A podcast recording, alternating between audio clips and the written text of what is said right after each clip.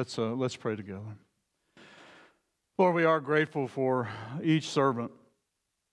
Lord, we're grateful for those who, who come and, and give week in and week out. We, we thank you for those who, who rally together and do vacation Bible school. We pray for all those who, who work behind the scenes, who, who never ask for glory and, and often uh, are overlooked, but we're grateful for each one.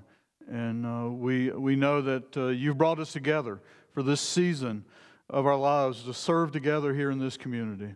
So continue to use us all for your glory, Lord. As we go to your word today, we pray that it'll be read and proclaimed again for your glory and your glory alone. In Christ's name we pray. Amen.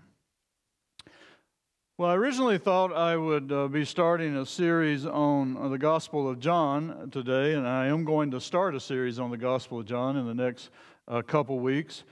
Uh, but then I got an opportunity to uh, go help my mom and my brother with some projects at my mom's home and uh, Bucky's agreed to preach for me on the 14th. So I really didn't want to start uh, in the Gospel of John and, and then be gone a week uh, and, and kind of skip and start up again after giving the introduction. Although Bucky may end up doing some of that introductory work next week, I don't know yet. But I, I felt considered to go back to one more of the faith practices that we, we don't uh, speak about very often, and that's glorifying or honoring God with our bodies. And so we're going to look at 1 Corinthians 6, uh, verses 18 to 20. 1 Corinthians 6, verses 18 to 20. Flee from sexual immorality. Every other sin a person commits is outside the body. But the sexually immoral person sins against his own body. Or do you not know that your body is a temple of the Holy Spirit within you, whom you have from God? You are not your own. You were bought with a price, so glorify God in your body. Paul's primary aim with this text was his desire for sexual purity in the Corinthian church. And so, and rightly so, that's the primary focus and direction that many uh, preachers take on this text. But honoring God with our bodies includes so much more than sexual purity. Therefore, pastors have also used this text, text to launch into sermons about uh, excessive drinking or the use of drugs. It, this one in, in pastor circles, we laugh sometimes that this has become the so called uh, sex, drugs, and alcohol text. And certainly this text applies to those subjects. But it applies to so much more. For example, you probably haven't heard many sermons from this text we probably haven't heard many sermons, period, about gluttony. But gluttony is dishonoring to God and our bodies. I'm guessing you don't hear many sermons on that because it would surely ruin fellowship dinners like we had last weekend. But in all honesty and transparency, you don't hear many sermons on gluttony because, according to the data, a full third of we pastors are overweight. Uh, so we don't want to talk about those things. We want to talk about other things, right? But there are many specific applications to this text, and they're going to vary from person to person. I read verse 18 because I wanted you to see that, that the original context of Paul glorifying God and saying we should glorify God in our body was Paul's concern uh, about the sexual immorality in the Corinthian church. But I really want us to focus today in on verses 19 and 20 and, and begin to understand why Paul tells us to glorify God with our bodies. And to understand it's not just about sexual purity, although it includes that, but it's a call to glorify God with everything we do with our bodies. Let me read that text again. Or do you not know that your body is a temple of the Holy Spirit within you? whom you have from God, and you are not your own. You were bought with a price, so glorify God in your body. I agree with pastor and author John Piper, who recommends that in terms of logical order, the best way to consider verses 19 and 20 are in terms of four distinct phrases considered in this order Number one, you were bought with a price. Number two, therefore, you are not your own. Number three, in fact, your body is a temple of the Holy Spirit within you, whom you have from God. And then number four, so glorify God in your body. The first thing you and I must grasp is that we were bought with a price. We were bought with a price. Do you understand that? Do you comprehend that we were bought? That Jesus paid the price for you and for me? 1 Peter 1 18 to 19 says, Knowing that you were ransomed from the futile ways inherited from your forefathers, not with perishable things such as silver or gold, but with the precious blood of Christ, like that of a lamb without blemish or spot. Folks, this table today is a reminder that you and I were bought at a price the precious body and blood of Jesus. God gave his only begotten Son for you and for me.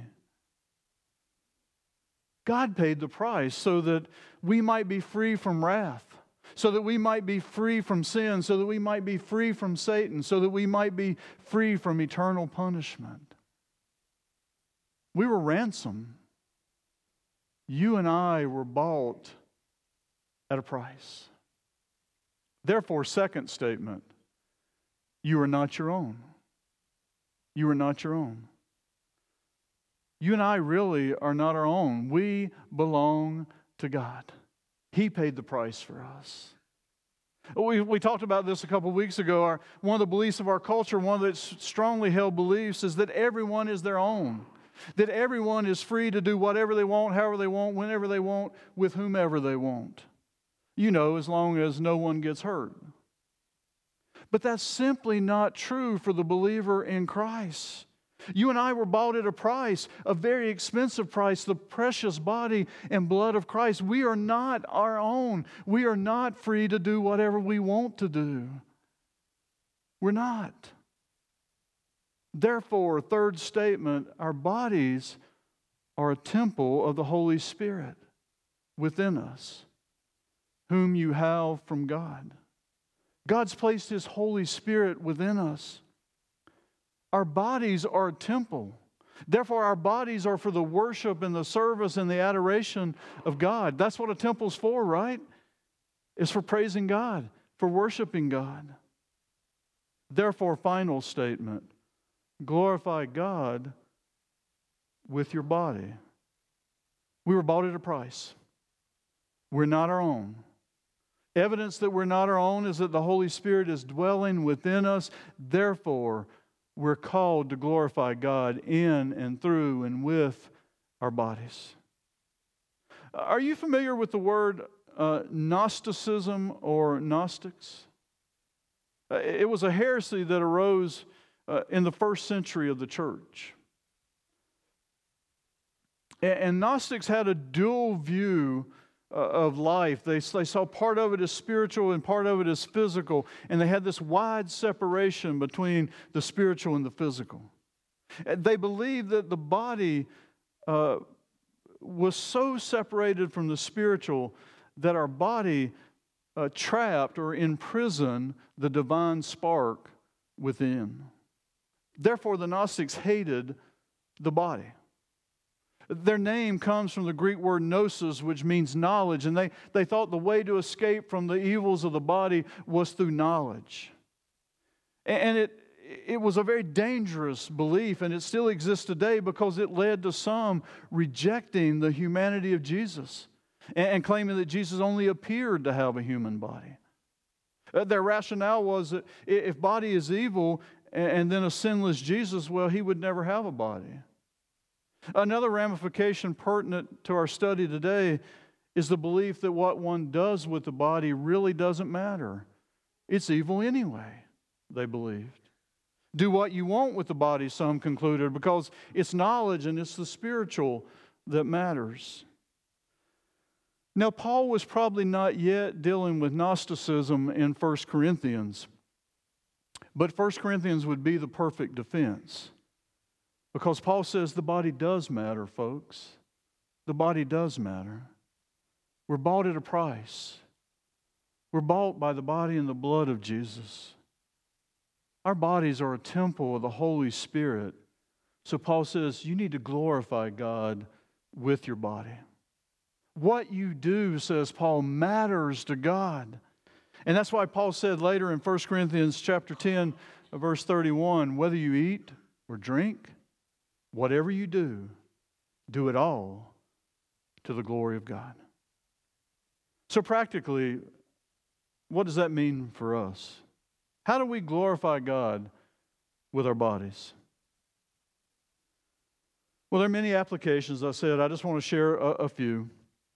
For some of us, the first order of business is going to be taking better care of our bodies.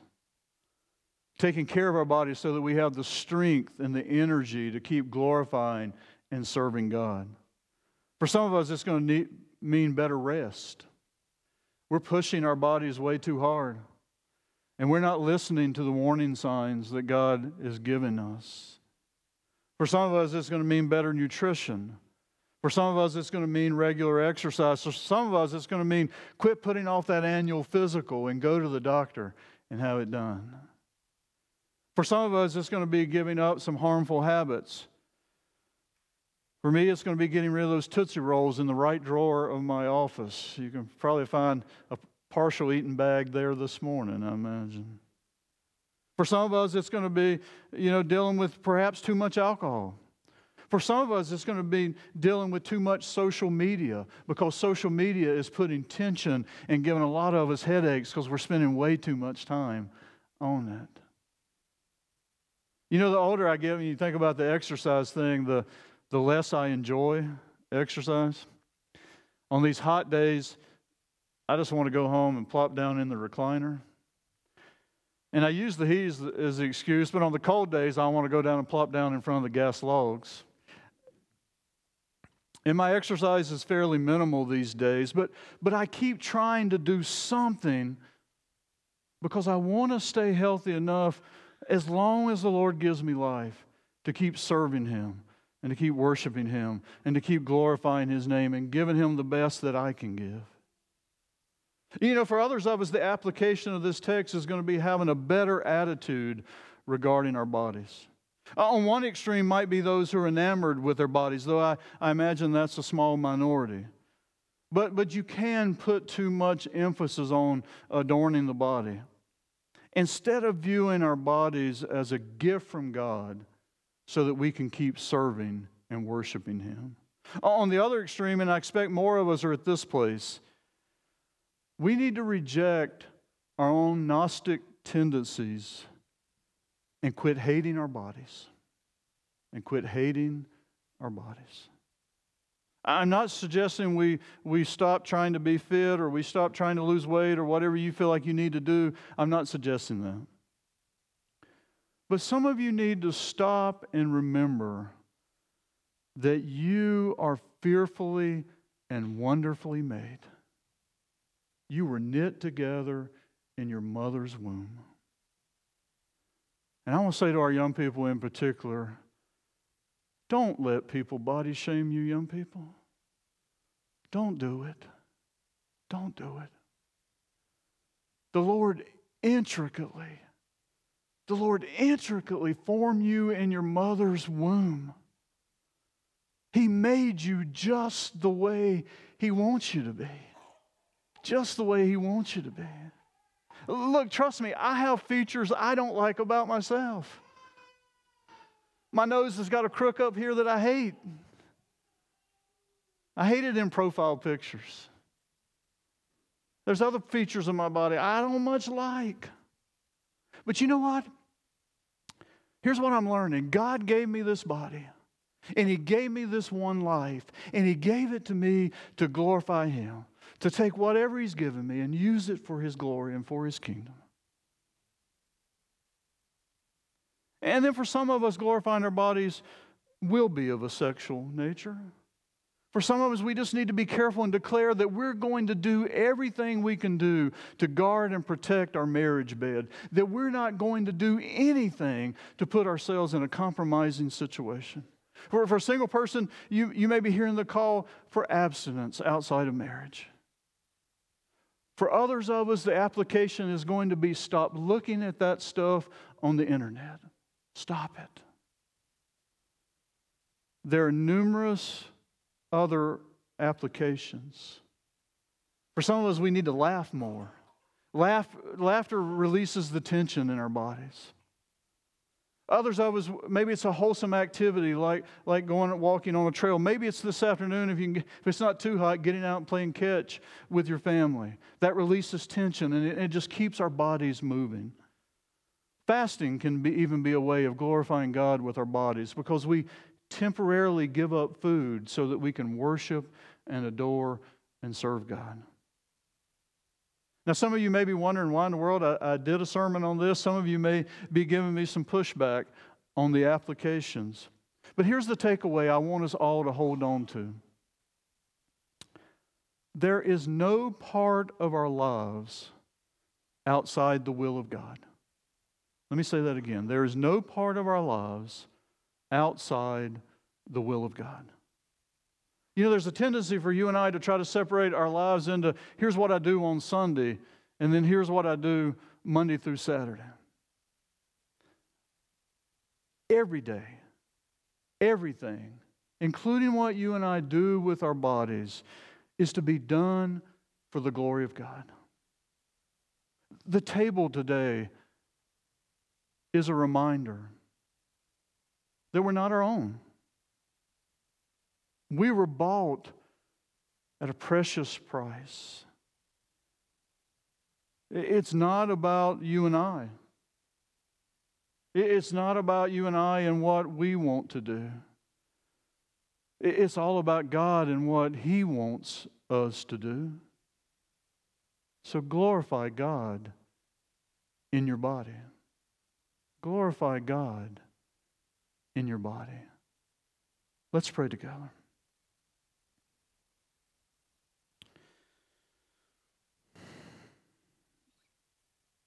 Lord, we are so grateful that you gave your body and your blood for us. You paid a tremendous sacrificial price for us. We're not our own. We belong to you, and, and everything we do with our bodies should bring you glory. So, Lord, first of all, as we come to the table, we repent of any ways that we've dishonored you with our bodies. We ask that you would forgive us, that you would cleanse us today, set us on a new path that we might honor you with all that we do. Lord, we praise you for your sacrifice. We praise you for this table that reminds us of your sacrifice. And we set aside this bread and this cup as holy unto you. We ask that you pour out your Holy Spirit upon us and upon this table, so that the bread we break and the cup we bless might be the communion of the body and the blood of Christ. Keep us faithful in your service until Christ comes in final victory. Keep us faithful until we will feast with all your saints in your eternal kingdom. Through Christ, with Christ, in Christ, in the unity of the Holy Spirit, all glory and honor are yours, Almighty Father, now and forevermore. Amen. Now may the grace of our Lord Jesus Christ, the love of God, and the fellowship of the Holy Spirit be with all of you today and forevermore. Amen.